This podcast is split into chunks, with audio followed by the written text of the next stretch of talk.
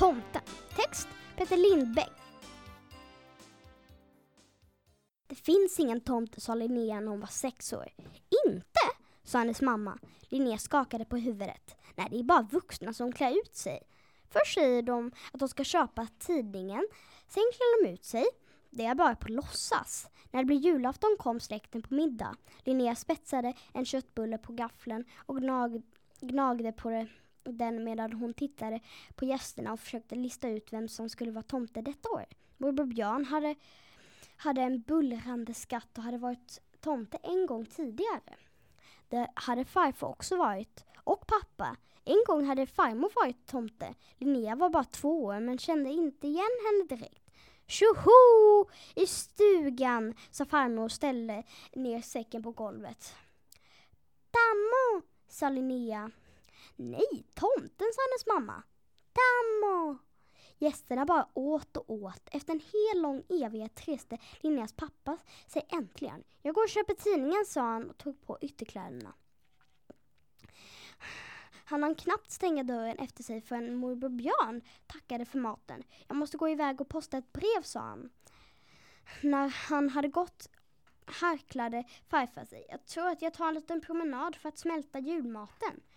Någon som vill följa med? Det ville ingen. Mamma och farmor hjälptes åt att duka av bordet och Linnea tog en clementin ur skolan, skålen på bordet. Vad är det där? sa farmor och pekade ur den mörka natten. Linnea lutade sig mot fönstret och tittade. Det var alldeles svart. Nej, ingenting alls. En bit bort såg en flammande ljus från en lykta.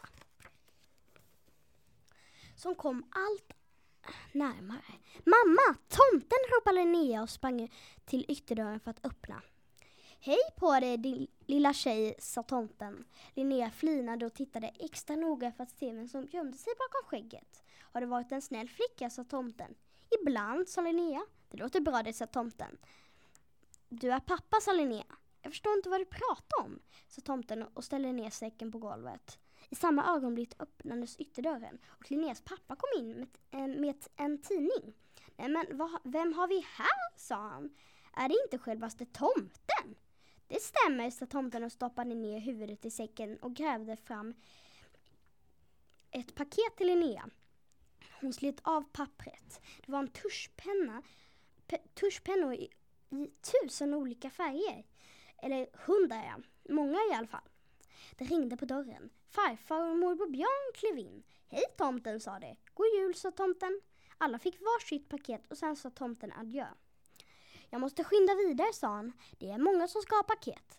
När, när han hade vinkat adjö gick de tillbaka ut i vardagsrummet och öppnade paketen som låg under granen. Det ser du att det finns en riktig tomte, sa Linneas mamma. Det var pappa, sa Linnea. Nej men jag var ju här, sa han.